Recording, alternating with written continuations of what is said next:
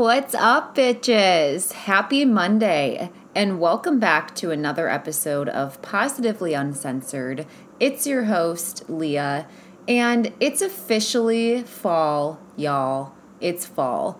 Once it hits October, it's full on pumpkin season, prepping for Thanksgiving.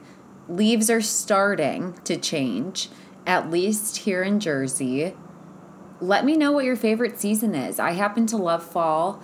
I've loved it since I was a kid, and I was in California for almost four or five years. So I've been deprived of seeing the leaves change, feeling the seasons change, and with that, I've forgotten a little bit of the cold that you get. If you're from the Midwest your whole life, if you're used to the seasons changing, you know that little tickle at the back of your throat that you start to get around now, and that little bit of a nasal drip. I've got it. But I still love fall. And if you're on TikTok, if you're on social media, let me know if you've seen that trend that's going on right now that's like, it's the first of the month, and you like have to post a video of yourself or it's bad luck for the entire month. Um, I'm wondering if this is the new age way of those like chain texts that used to go around. It would be like something scary and you'd be like, send this to five people or this happens to you. And I would always get them and never send them on. I'm like, this is stupid and fuck you for sending this to me and even putting this thought in my head. I think like a, several times I was tempted to pass it along, but in general, I was not a chain text passer oner. I think there's two types of people. If you are millennial age, you will remember this and send me the ones you remember. Like, does anybody remember any of the texts? Because I just remember they were scary and no specifics. I probably blocked it out because I wasn't sending it on. So, anyways, it's fall, Monday morning, October 2nd. I love, love, love fall, as I've said already, and it seems like this fall is a heavy season for reality TV shows. I've said it before. I have a list on my Instagram of all the upcoming shows. So if you're kind of wondering what to watch, go head over to Positively Uncensored on Instagram. Check out the schedule of what's coming out. I did forget to add Love is Blind to that. So just know if you're behind on Love is Blind, there are seven episodes for you to watch. Go get caught up. If you have TikTok, go follow me so that you can see my thoughts as you watch. But yes, lots of reality shows. We had our first episode of Golden Bachelor, which did great from what I've seen with viewers tuning in everybody's thoughts and feelings on the first episode. Um, head over to Bachelor Data on Instagram to see the actual statistics and the numbers broken down. She always does a good job. But we had Golden Bachelor, Bachelor in Paradise. This first episode of Special Forces has come out. Tom Sandoval is on two TV shows. You can recognize him immediately on The Masked Singer. I only watched to see if I could know it's him and he was like he dressed up as I think like a squid, but he's like, "Yeah, I'm the most hated man in America." And to be honest, I can't blame anyone. I want everyone to hear my voice without seeing my face to see how I really sound. And then he sang a song by Journey. So, to be fair, he didn't sound horrible, but just we know it's him. We can tell by the way that you dance, the way that you talk. So, I'm really not it doesn't it doesn't help me at all. Um, we also had Dancing with the Stars come out, and I am rooting for Charity from The Bachelorette. Love seeing her on this show. She killed it. She was like the only person, the only one of the couples to get an eight this first episode, I think. So shout out to Charity, highest scoring overall. Ariana Madix did a surprisingly great job as well. So even if you just fast forward for the people who you know, Dancing with the Stars was a fun, fun watch. Before I get into recapping some of my shows, I want to give a quick shout out to my friend Brie. She has her own podcast, Black Girl Can't Cook. You can find it on Apple Podcasts. You can also find her on Instagram under the same name as the podcast. I'm going to appear as a guest on her podcast, um, you know, sometime this week when she puts the episode out. I'm really excited. Her podcast is all about uplifting women, you know, body positivity, talking about self love. And she just has such a calming voice. It's like 30 minutes of pure bliss. She ends with like a movie recommendation. I highly recommend adding this to your weekly podcast listen and stay tuned because I'm going to be a guest. I love when I'm being invited on someone else's podcast, it makes me feel as cool as I hope people feel when I reach out to them. So I'm super excited. Make sure to follow her. She also has a YouTube vlog. So if you're into YouTube, follow her over there. Give all the support. And shout out Brie. Love you. She listens to every single episode. So she's a true PU potty. I don't know what to call ourselves. If you guys have any recommendations, what do we call ourselves? We can't just call ourselves the Pod Squad because that's taken. Um, we could call ourselves the Pups, Positively Uncensored Podcast, but just not sure if I love it. Let me know. We can brainstorm on this the next few weeks. But like I said, shout out to Brie. I can't wait to appear on there. I've also read and highlighted the things that I want to get through from Set Boundaries Find Peace, Chapter 2. It seems like everybody really enjoyed Chapter 1. Anybody who can't afford the book or just doesn't have the time in their schedule to read right now, I got feedback that people enjoyed. You know, hearing my takes and just summarizing it, and I think it's been added to a lot of TBRs. So I'm going to get through that this episode but let's get into it. I want to start with Golden Bachelor. So, what a refreshing show. Like, let's start with that first of all. Maybe I'm in the minority here, but I just didn't feel as excited for two hours of Bachelor in Paradise with all of the chaos after watching something so pure. Like, Gary's story is emotional and it's inspiring to see these women put themselves out there. And so, in a good way, Golden Bachelor takes a lot out of you. And by the time it's over, to just flip energies to something chaotic and then it's like the hookup beach and like you know just like a lot younger cast members it's really hard for me to decide if i'm going to be able to watch bachelor in paradise i want to start listening to myself and not watch things that I don't enjoy because then the recaps aren't going to be fun either. There's tons of content out there about plenty of shows. If I don't enjoy watching the show, if it feels like work, I'm just going to reserve the right to skip it. So I will give Bachelor in Paradise one more try. To be fair, I love Kylee. I love Olivia Lewis. They had a lot of screen time episode 1 Will, I just don't know anything about. If you head over to that Bachelor Data Instagram post, she will point out that Will had very minimal screen time on whoever seasons he was on. I've already forgotten. So you're just not rooting for him, and it just feels messy. Like Olivia and Kylee, they carried. I love them. Potentially would even still I still want to have them on my podcast to talk about just Bachelor Bachelor Nation in general but I'm not sold on the first episode.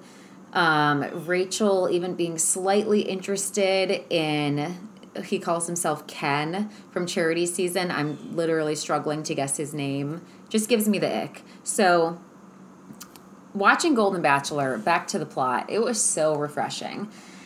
We didn't get to see a lot of the women for as long as I would like. And I wish that it was two hours of Golden Bachelor and one hour of Bachelor in Paradise for the premiere night at least. I wish it was reversed because there were lots of amazing women who I was excited to see. And I guess they did an okay job showing the women and, you know, showing us their entrances with having one hour because then they also have to show conversations in the rose ceremony. So I guess they did a decent job. However, there were some women of color who I was so excited to see who just didn't get a lot of screen time. We don't really know anything about Sylvia. I'm not even sure if she's still there.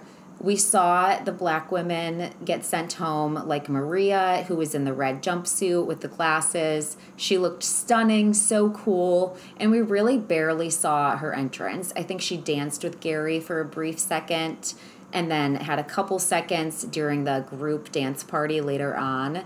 But she looked so cool. She sounded so fun. We didn't even get to see Natasha's entrance. However, we did get to see the laughing exercise. She is still there, so I'm hoping we get to see more. Um, we did get to see Sandra, thank goodness, because she had a hilarious limo entrance. I'll never forget it. It's it's amazing me how and I, I don't want to sound ageist, but just how vibrant of entrances they are. It's not like I anticipated them to come out and be dull, but the thought that was put into it, the execution, just how funny they are. It's really refreshing to see women painted in this light and then be so respected by the lead. Marina, we got to see a small moment of. She's still there, thank goodness. But she had a funny conversation with Gary regarding her, uh, the lingo that their you know grandchildren have taught them. I think that she called him dope, and he said that one of his grandkids said he has riz. So they did a decent job, but it was just. I wish there was more screen time for the women of color, so I have to say that because I did notice it. I am and I'm not surprised that Matt James' mom went home night one her exit was all about her son. I feel like if she had led with how excited she was to meet Gary and some commonalities between the two of them, or even just more about herself, some sort of gimmick, whatever, it would have been better than just saying that she was Matt James' mom and she believes The Bachelor can work. Because of that, she didn't really stand out to me. However, I guess it's not fair to say that the women who stood out to me stay because I loved Renee. She wore a tracksuit. She's got the bright blue eyes with the brown hair. And she was like, Gary's tan. He's my man.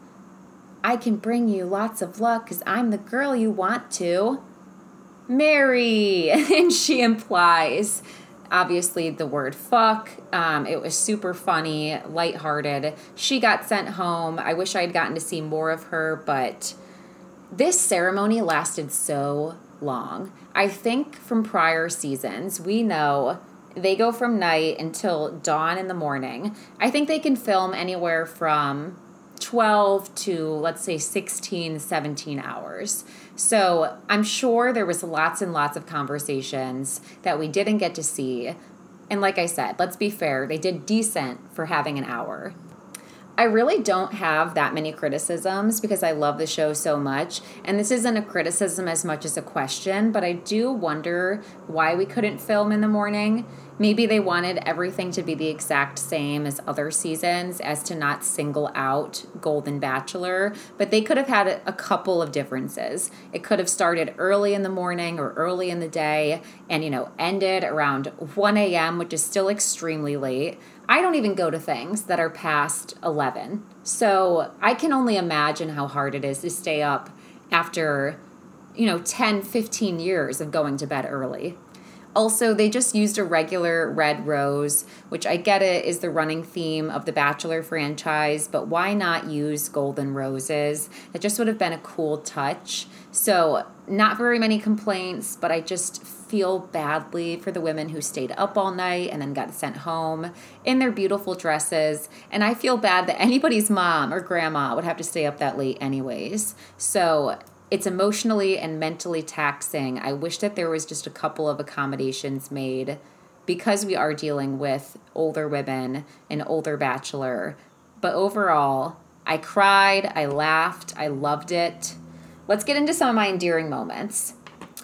I liked in the beginning how it started. Even the start was sweet. No music, he's standing and getting ready. And he's great looking, by the way. He is a great looking guy. And then all of a sudden, he picks up his hearing aids, puts them in, and the music starts. Sweet moment, highlights his age in a nice way, highlights his hearing aids, makes him relatable. Gary, what hearing aids do you use? Is there the beeping, like, mm, when they're close together and the feedback because it seems like he has great hearing aids and I want to take note for grandparents.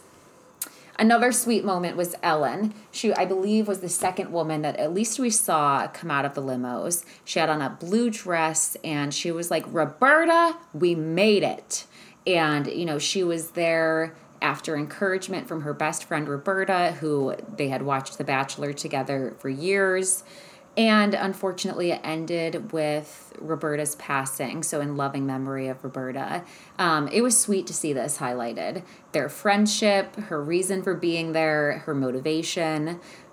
I'm not sure if Ellen is informed of her best friend's passing during the show. It looks like Ellen has like a very emotional journey upcoming. So, I would imagine that would add to it if she knew, and if she doesn't know, what a heartbreaking way to end the show. So I liked Ellen. She looked beautiful. She was endearing. I love Faith coming in on her motorcycle. She's competent. She's capable. Everyone's like, oh, she can't be under 60. I loved the commentary. And then she gets off like a badass, does the hair flip, I just love how they're showing that your prime doesn't stop at 30 or 40 or however old society makes us feel like we stop being wanted, attracted, vibrant, fun because she is so cool. All of these women are.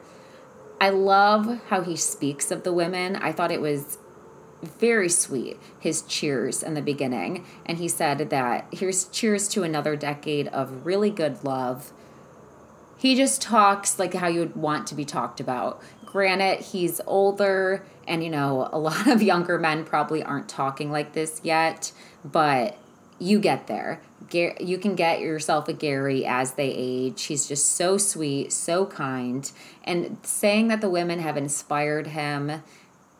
He's just so good. I love him. They picked a really, really good cast.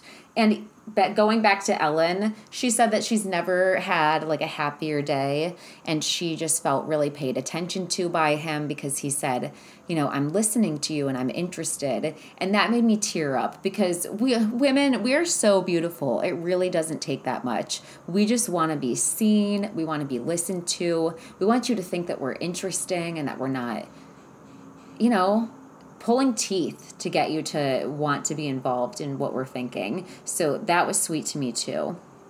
Let's talk about people I love.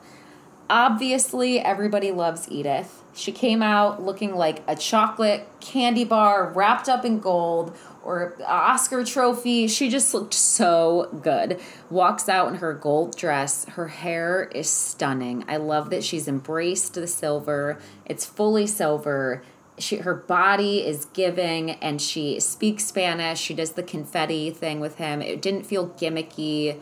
You know, it was very sweet. She's a top contender. Me and Brie from Brie the Black Sheep, my other friend, we picked her from day one as being a top contender. She stood out to us immediately. If we could give a virtual impression rose, it would probably be to Edith. So I love her. Leslie was fun. She came out with her wig on and her walker. And at first he's like, Do you need help? Like, so sweet. She's like, Does it look like I need help? She's interesting. She was married twice for seven years each marriage. This would be, I don't know, third time's the charm. She has a different story than Gary. So she's interesting. She brings this youthful energy she's hot. Like I'm going to be honest, she's very good looking. She dated Prince when she was younger and he wrote Sexy Dancer about her. I would be curious if I look who is Sexy Dancer about how many women say that. But for all intents and purposes, Sexy Dancer is written about Leslie from The Bachelor. April stood out in my mind for a couple of reasons. One, her dress low cut cleavage. Her boobs look real. Like it, it was great cleavage for her age. Great cleavage for any age. But so the body was giving. She was like a little rocket, like she did a little dance. She shook her ass at him. Later on, we see her make a year, 12 month calendar of all April and show it to Gary. He's like, Where's February and March? Non existent. It's all April, April, April, April. Is she full of herself? Yes, but she is a riot. And she said, Three, I've been lucky enough to have three men really love me. Like, she just seems fun. I like her for that aspect. Do I see them being a match? No, I don't. I don't see them being a match. I don't see him and Leslie being a match either and being endgame, if I'm going to be honest. So, early predictions so far of the women I like Edith, I picture going on. Although there's no clips of her. We see clips later on of Faith. We see Ellen. We see Sandra. But there's I didn't see any inkling, inkling that April sticks around. Or Edith. Other women I like, the Kris Jenner, I like her just because she's funny. I I think that she'll stick around long enough to be invested and then sent home. Um, she gets out of the limo and she's like, Gary, I'm going to marry you. And her voice just took me out. She made a joke about how she can handle six inches and innuendo in comparison to her heel height. That took me out. Like I said, they're just saying things that I wouldn't expect them to say and going there. And I appreciate that. And then I loved Jeannie. She wasn't given much screen time, very brief, but she said that her mother found love and was married at 70. And I thought that was sweet. I think we see one preview where Jeannie might be in the future, but we don't know much about her. That aspect to me was endearing, and it seemed like Gary liked it. So she might go on. Let's talk about things I noticed before we switch gears. Theresa from New Jersey, I wanted to love her, but she's just a little too intense for me. There's some people who, when they touch you all the time, it's okay. And there's some people, when they touch you, it feels like it's like grandma, like pinching your cheeks and like very, like, I don't know, like c- cold, clammy hands vibes, like just like too in your space. And I can't help but feel that way about Theresa. She is very in already. Gary's like, do you want to like icing off my face? She's like, oh yes. And more than anything I do, I want to do that so badly. I'm like, oh my God, simmer down, Theresa. This is why women need to get laid at least maybe yearly. Even if it's by yourself, just simmer down or something.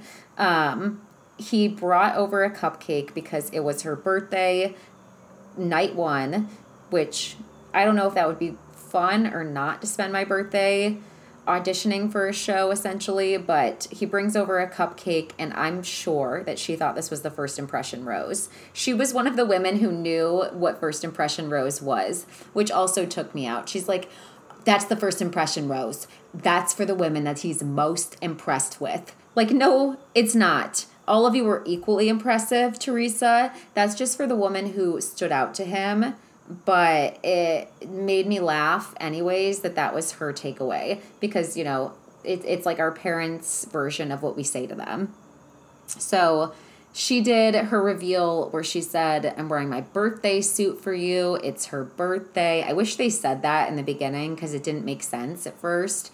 And then she had on like a nude or flesh colored bodysuit under her like i don't know what it was nightgown too much for me. Like I said, just not my type, not into it. I have a feeling that she gets very invested and gets very upset when she's sent home. That's what my gut says, and that's what the clips are saying.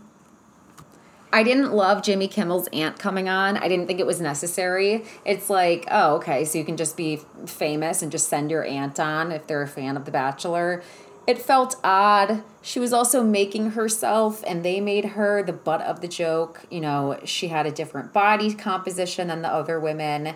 Um, perhaps didn't do the like uh, aesthetic procedures that they do the botox the upkeep she was shorter and it just felt like they were trying to make her be like the like the slob like oh gary aren't you lucky that i'm not the one that's auditioning tonight these women my god and it's like i, ha- I just hated that she had to bash herself in the presence of these women because it's just not cool she's beautiful and to put her in there it just felt weird. It felt off. That would be like me in a room with Victoria's Secret models. I'm five foot four, five foot five on a good day yes, I'm thin, but I'm not a double zero, six foot two, I would feel out of place. A hundred percent. So I could I could do without that. They can they can skip the gimmicks. We have one hour. I would have rather seen Natasha or Sylvia's exit more than that. April, I have to say, if we find out mid season that her Facebook has some like controversial posts on it, I, I wouldn't be surprised. Like she looks like she may have some opinion on some Florida matters. A couple of women actually look like that. Like they may post some very Karen posts on Facebook, but we will see. I have not heard anything of this yet, so I'm just playing it by ear. One of my favorite moments was Natasha and Gary laughing together. I watched it probably five times over and over again. She is hysterical and she puts, she doesn't care about how she looks doing things. Like she just puts her energy into being fun to be around and letting other people bring out that loose and fun side of themselves. I hope that she gets more screen time. I just am rooting for her a lot. That's pretty much the biggest deal. Kathy scared me she was the one who was like trying to compel Gary from a distance. She was like, Gary, pick me, Gary. Look at me, Gary. My hands are getting warmer. I feel that you're looking at me. You're not missing my signals. Like she was just too much. So I'm wondering if producers wanted to keep her because she's so animated. She's just also not my cup of tea. Clammy hands vibe. You know, her and Theresa both, I just wouldn't want them too close to my face. Let's talk about Real Housewives of New York. Switch gears for a minute. I really don't have that that many thoughts other than I think Erin and Sai are pretty much horrible. Like I wouldn't mind if they are immediately just you know thrown out of the group. Um, I don't need to see them back next season. I hope that they both get read for filth at the reunion. I hope that receipts are brought up. Um, I just don't enjoy seeing them on the screen. Every time they are on the screen, they are doing something malicious or catty. At least it seems that way. This last episode, we see Jessel get talked about again by Erin and Sai it's like Dumb and Dumber or Frickin' Frack. Like Dumb and Dumber, Frickin' Frack at dinner, talking about Jessel's, you know, abstinence and sex and her marriage and weighing in on whether or not her marriage is over. And this is not the first time that it's been up for discussion, them weighing in on Jessel's personal life. And I Jessel has brought up her postpartum depression and how hard things were for her after having twins. So to have such a unfeeling and unempathetic attitude towards her, I ju- it's just the disconnect in supporting women and understanding our health because that is at the back of their mind like they are not worried about whether or not Jessel is emotionally ready to have sex, whether or not Jessel's body is physically able to have sex. Maybe it's painful. Maybe some things happened during birth that made things harder for her to be intimate. Those things happen. And instead of talking about it in a nice way and understanding, they have, like I said, no empathy they just think that Jessel needs to hop on the dick and get going and get her get back in the groove and that if she doesn't do something soon she's going to lose it. You know either Pavit's going to cheat or just be done with her. And it's so so mean. Erin finally gets a little bit of taste of what that would be like because when she asks her husband, What would you do if we didn't have sex for a year and a half? He's like, Sleep with another woman. Like, I would fuck another woman, obviously. And she's like, What if I was going through something? He's like, mm, Get over it, essentially. A year and a half is too long for you to go through something. And that is the reality of Jessel's situation. She is going through something. It seems like Pavit isn't forcing sex on her. He seems to be equally not into sex right now. It's also not uncommon for men to not be able to look at their wives as sexual beings in the same way immediately after birth. A lot of them, like Mother Teresa, their wives, and she is now, you know, breastfeeding and the caretaker, and she is now the head of household. And I don't know it's not uncommon for men to speak about a mental shift that can happen and he just doesn't seem that motivated for sex either. It's not like he's always slapping her ass and making innuendos. He seems tired. The both of them seem like truly two tired parents to me. It might even have nothing to do with Jessel and her medical status, or, you know, eh, that may not even be the point. And they still don't have the right to weigh in. They could simply be tired. A year and a half of parenting has took a lot out of them. They weren't prepared for the energy level. They barely find time for themselves. And sure, they can acknowledge that they would like to get back there, but not upon judgment from friends and people on TV. Like that's like a them thing. And Erin and Sai project uh, project their own feelings onto that. Apparently, it would be a very big deal to them if their partner is going through something. And I guess it's not in sickness and health. It's like in sickness and as long as we have frequent sex. It, it was just odd. I think it's ironic that Erin and Sai think that Jessel's marriage is over because it's been a year and a half without sex from her husband. And I think that their marriage is over because Erin, Abe has a 10 year plan not involving you. He's already decided that he's unfulfilled sexually um, and that would potentially like to step out in 10 years. And for Sai, uh, there's rumors floating. There's rumors floating. So we'll just leave it at that.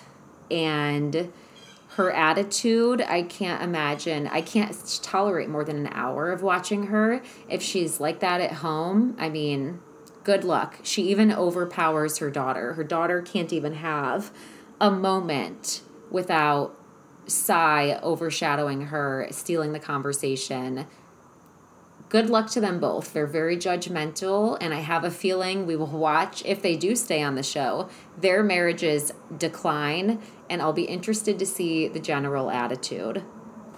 That's not the only problem, though. Sai and Jessel meet up for a lunch together, and granted, Jessel is 41 minutes late. I believe she says, on Watch What Happens Live. Don't quote me. I, I tune in and try to listen, but I'm always doing other things. So I think she says that the lunch was actually for noon. So she wasn't late, you know, she was early. Um, and she was just early by like 10 minutes, but she was early. So regardless, she's late as depicted on the show for lunch. Irritating, yes. I always picture Nene at Pillow Talk slamming the door shut when she sees that Kenya is late to her event but they could really just stop there okay? And then Sai has an attitude the entire time. Jessel can do nothing right.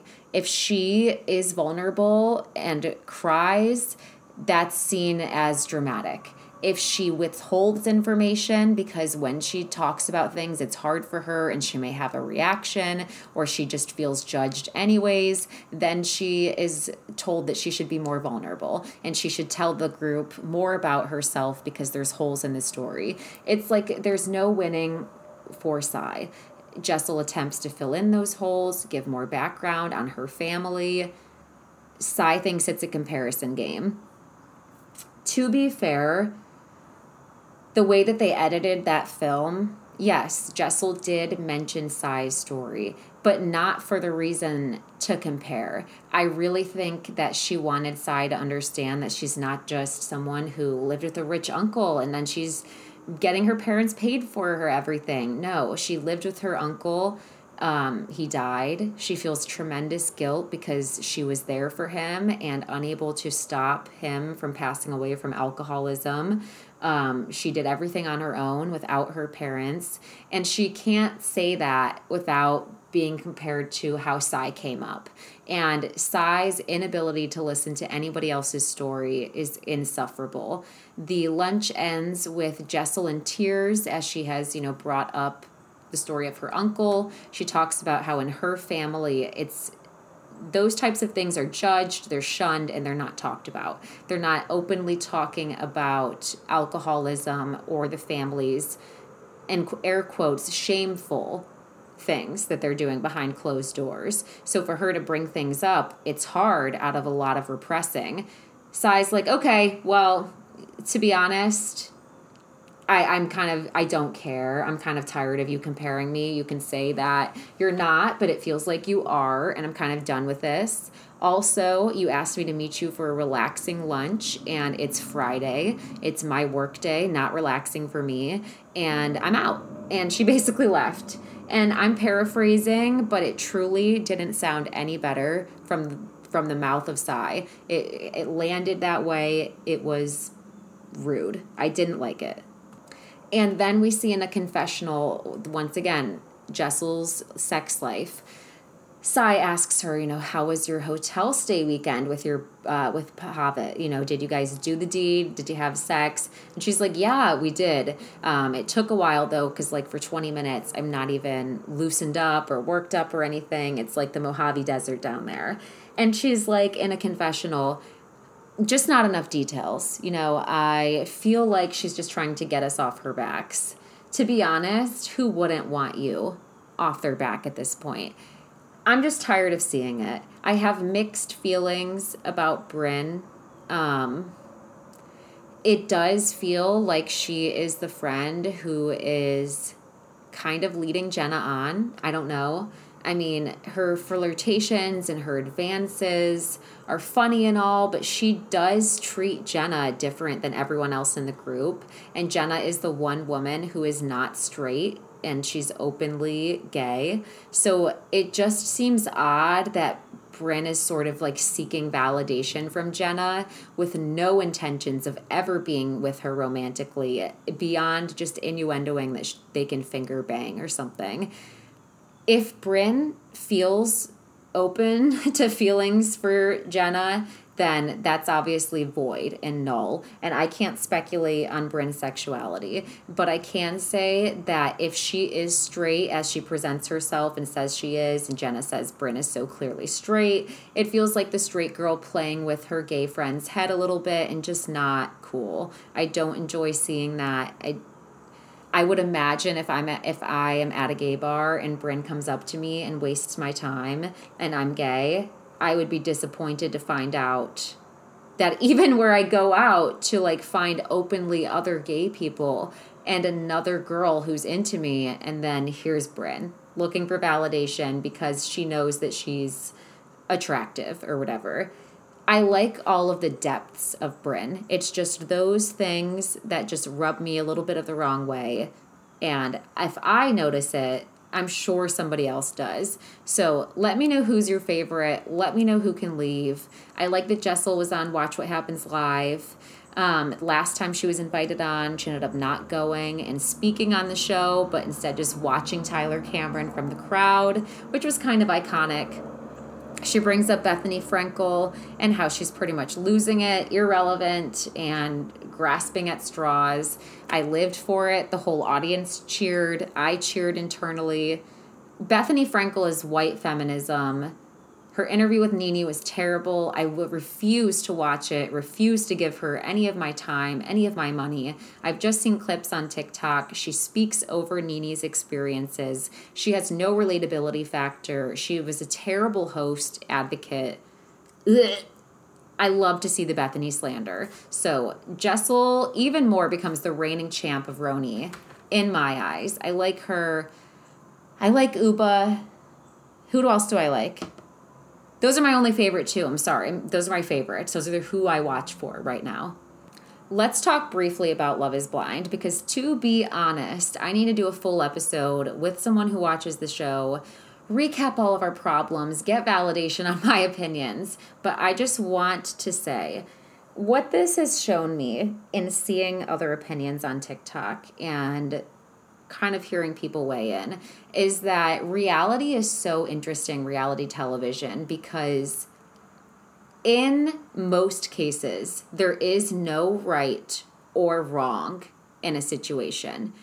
All of us are projecting our lens, perhaps through similar shared experiences or just similar experiences that we've gone through onto the cast members, onto the storyline. And we have ran it through the filter in our mind to relate to them, um, to kind of put ourselves in their shoes unintentionally. And it's so interesting to see different opinions. Whereas I would have used to be triggered by opinions that differ from me, I just find it interesting to gain perspective now. Like, I used to get passionate, and I still do, obvi, check my TikTok, but about, you know, if you don't think this, then you're wrong. And it's like, I guess most situations are open to people's interpretation of them. And I won't say that if you feel some way about a certain situation, that you are a bad person. I think that people project without realizing it. I think that people may make a villain a not a villain in their mind because with their experience with a person like this it didn't go that way or they see some layer of empathy and humanity that they are adding that maybe is not deserved. Um, but I just wanted to say that, you know, I'm kind of starting to understand reality television is really about finding people who you ha- kind of like project your experiences onto a show with because, you know, I get tons of comments that agree with me or and are in support of me and I'm realizing we probably have some sort of mutual kindred or connection in the fact that we feel this way. It's more than just we watch the show and we are right. Because as much as I think I'm right about every opinion I have, unless I come out and say I've changed my mind, which I am willing to do, there's a, like if other people feel that way, we're more similar than just feeling that way. We feel that way for a reason. We've projected our experiences onto the show. With that being said, I think that JP is a horrible person on this show. How he communicates with someone who he built up a relationship and trust with is sad. Um, I am willing to acknowledge that not everybody articulates themselves the same way. And that is an experience that I, I, I can't say that I've lived firsthand because I'm not JP. I don't know how he communicates. I know what he said. I know how that made me feel. It made me feel like he said exactly what he meant. Whereas so little people say the things that they mean. When asked, why did you stop communicating with me? Very flat out, because of how you looked you looked fake. You presented yourself with makeup. I, to be honest, didn't expect you to wear makeup when we talked in the pods.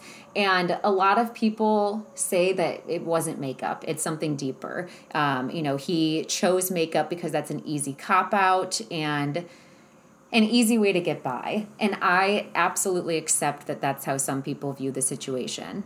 My experience in my life is men put a lot of stock into women's experiences. Men will invalidate us immediately by being disappointed by how we look. How it felt to me is he very clearly told her, I didn't want to talk to you because you weren't what I expected. You weren't what I looked like and uh, what it looked like in my head.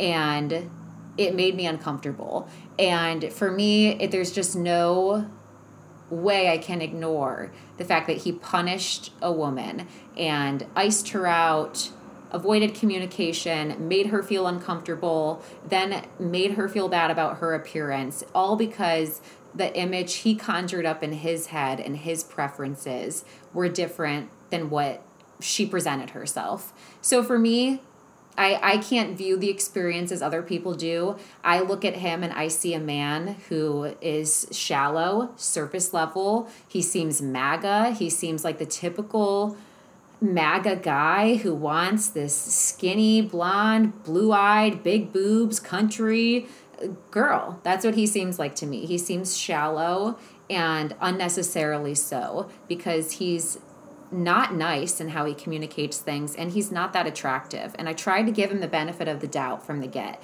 I was like he's cute. He's got something you know honest about him and just american boy next door vibe. No. To me in my opinion on this podcast unless we get other information he said exactly what he meant. He meant that shit. Taylor didn't look how he wanted. She's unworthy of respect and uh, pursuing a relationship because he's disappointed, and on to the next. And to be honest, as someone who has been full figured before, there are people who have used excuses and other features about me as a way to not say that I don't fit the body composition they were looking for. And that could be it as well. And I think that Taylor is perfect. However, how he drew her in my mind, I think he was just picturing something different altogether. So I don't like him. Moving on to the next person I have a massive problem with is Uche. Gaslighter from the very beginning. I have a hard time understanding how to feel because of how much dis like misinformation we're giving. We are just being deceived left and right. Do we really believe that producers and casting directors found no photos of Olivia, not Olivia, of Lydia and Uche together prior in their relationship. They'd been together three months, they'd met each other's friends and family, they clearly hung out together. Do we think that they really didn't know that? Or do we think that they wanted an a, something some sort of plot twist this season that's not happened on a prior season? That's what it felt like to me. And because of that, I don't know how to feel about anything. Uche saying that I didn't cheat, we were never in a relationship and him saying, if we were, well, Lydia would have mentioned my name. Well, I how can I believe you when I believe that that producers knew about both of you from the get and that you guys probably did disclose that you've dated. So if you tell one lie in your story, I can't believe the rest of it. So in my mind, how I'm perceiving the situation is Uche was with Lydia for however long, 3 months she was doing girlfriend things, she was meeting his family, she was very into him. It wasn't necessarily reciprocated verbally. It doesn't sound like they got an I love you, but it sounds like in her mind, she was treated like a girlfriend and like it might be going somewhere. Whether she was told that we're keeping things open or not, we will literally never know unless Lydia has receipts and she wants to put them out there. And in which case, I will eat that up and report back to you. But we don't know.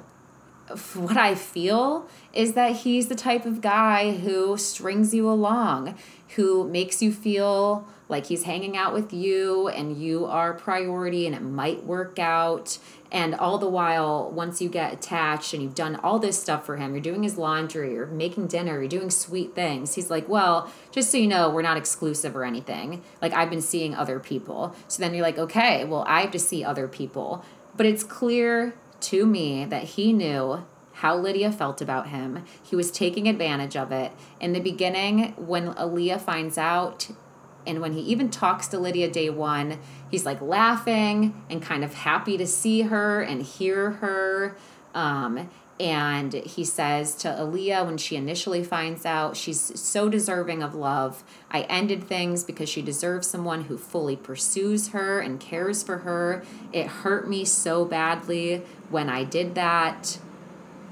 Mm, make up your mind you date you, you, dated for three months but you weren't in a relationship she's your ex but not your ex-girlfriend he loves to get off on just technical technicalities. Like he's like well i didn't say ex-girlfriend i said ex. So therefore we're not in a relationship. If you were talking to someone like him he would gaslight your sanity. And it's like for that reason i understand why lydia was the way she was. I don't like how Uche talks to Aaliyah. In the maybe tops hour of screen time he's gotten if you total everything up. I think he's despicable. Behind closed doors, how he presents himself, I, you know, sorry, I don't think it's very good. So I'm not saying that what Lydia did was right because that's the next portion. I do not like how she communicated with Aaliyah way too many details revealed. That's my main issue is the the odd statements to make her sound like HBIC and Aaliyah, the next girl who can come in with her permission. The condescending tone and just making Aaliyah even feel uncomfortable and smothered. I have a like massive problems with. We won't know whether Lydia was micromanaging Uche's next relationship or whether she saw Aaliyah talking to someone that she thought was a fucking shithead and she wanted to protect her. But how ironic that neither of them talked shit about one another to casting and the creator of the show is on People magazine and saying they had glowing reviews of one another to have all of this drama later on it's just giving curated um I don't so I don't like how she did to Aaliyah I can't get over that just on a girl's girl aspect um it was odd now I cackled at how she handled being told that she was looking at other girls' Instagram stories. Like I said, we all project our own realities onto this. In my mind, a woman isn't really going out of her way and having the time for that unless she's been given a reason to distrust someone. And the argument stands once the trust is gone, why not leave? But feelings are attached, and people sometimes can't do that. And Lydia, as much as Uche said, Oh, I kept talking to her after I knew I shouldn't have, she had a loss. Well, Lydia kept talking to him after she knew that she shouldn't have. And in her mind, she's seeing sex, it's making her curious. What else is happening? How serious are you and someone else? And she's looking. I would believe that she was probably just looking to see if he had another girlfriend. If you're keeping me around and you're literally booed up with someone, like holding hands on dates, showing each other's faces on Instagram, that's the sort of curiosity I'm picturing. It doesn't make it not toxic or right, but I posted on my TikTok, um, we've either been there or know someone who's been there that's creeped around too many times. And the fact that she got caught really Uche, it's almost like I would believe that he reached out to the girls that he was sleeping with on the side and said, if you see this girl, just block her. She's crazy. Like he seems like that type of guy. So just major side eye. On to Johnie. Sure, Johnie lied. Johnie lied in the pods. She mispresents herself. She says one thing to Izzy and one thing to Chris, and she tries to keep her baskets open for too long and then she demeans the men. The other piece of that is we are watching a show where people are getting dumped and you are competing for the same guy. We spend our days trying to not compare ourselves to other people and not compare past relationships to current ones. And we have, you know, therapy and just self reflection for that in this experience, you have no choice but to, to compare yourself. It's similar to The Bachelor. Like when people don't find themselves acting how they normally do, I'm like, well, that's because you're in a highly emotionally toxic situation like you are you are held hostage to your situation right now and it makes sense to me so when i see johnie talk shit about izzy and his credit score I'm like, I've heard my girlfriend say worse after a breakup. Was it on television? No. But it's not uncommon to diss the guy who just broke up with you. And the way that Izzy treated her later on, and the way that he said him and Chris have had comparison conversations, like I said, I'm projecting my meaning. It feels like they have talked negatively about Johnie, so much so that that was her conclusion. You guys must have talked negatively about me. And Chris seems like a smooth talker. Word on the street, through the grapevine, we'll say allegedly too, so I'm not saying anything out of pocket. Producers didn't like him, whether it's because he didn't want to cooperate and be on screen, whether it's because he was not nice, which is what I've heard, that he was a not nice guy. Um, I just don't feel like Johnie is in a fair situation. It's when Izzy lost it on her, it's giving more about him than her. Whether he is upset that he's still attracted to her, whether he is upset that she is okay without him and has moved on, whether he feels like he needs to prove to Stacy that your enemies are my enemies and this girl makes you insecure, so see how much I hate her, how much better you are. I'll I'll diss her and I'll just berate her in front of you and get off on it. mm, I just don't like that. I'm not saying Stacy's a bad person. I'm not saying Izzy is a bad person, but I don't like the way he talks to women, and it would not be okay with me if my partner did that. And at the age I am now, and at the healing I've done now, I wouldn't find joy over seeing my partner bash their ex in front of me. It would be different if Johnie had tried to kiss Izzy and he's like, Whoa, I'm into Stacy. That didn't happen. It was very unnecessary. And he walked away. He's like, I just fucking railed her. Like, and she's like, Stacy's like, why? Like, why are you so worked up right now? And he's like, well, because she said I'm sketchy and I'm not sketchy. And it's like, mm, you kind of are sketchy. You kept your lost and found on purpose, sort of. I, I know that men do things because they're stupid, but he left it when he went in there and saw it and he could have just hit it better, thrown it away. It just seems like he's keeping his options open. He's very much like I just got out of undergrad a few years ago. I just think they're in two different places and Stacy's not wrong for wanting the luxuries and he's not wrong for wanting the simplicity and somebody who will accept him giving the bare minimum finance wise and whatever. If he thinks his dick and his dick game can make up for it and his compliments, then so be it. But I think Stacy's on the right track when she was saying that she was getting a little bit more before. I'm just not seeing end game from the two of them. And then we have Lydia and Milton. Um, Milton did, I mean, they're almost hard to watch. I'm going to be honest with you. It's hard for me to watch and be interested by them because I can't figure Lydia out so much. And I felt like Milton was pressured into the engagement. She's like, I love you, baby. I want you. And he's like, okay, fuck it. You want to get married? Like, and then he's like, just the way he talks, like, let's get Liddy. As soon as he gets home in his apartment, he's like ready to drink. He's just giving very young, very immature. And Lydia, stop ignoring red signs from guys. Please, just stop ignoring things that you know will be problematic later on.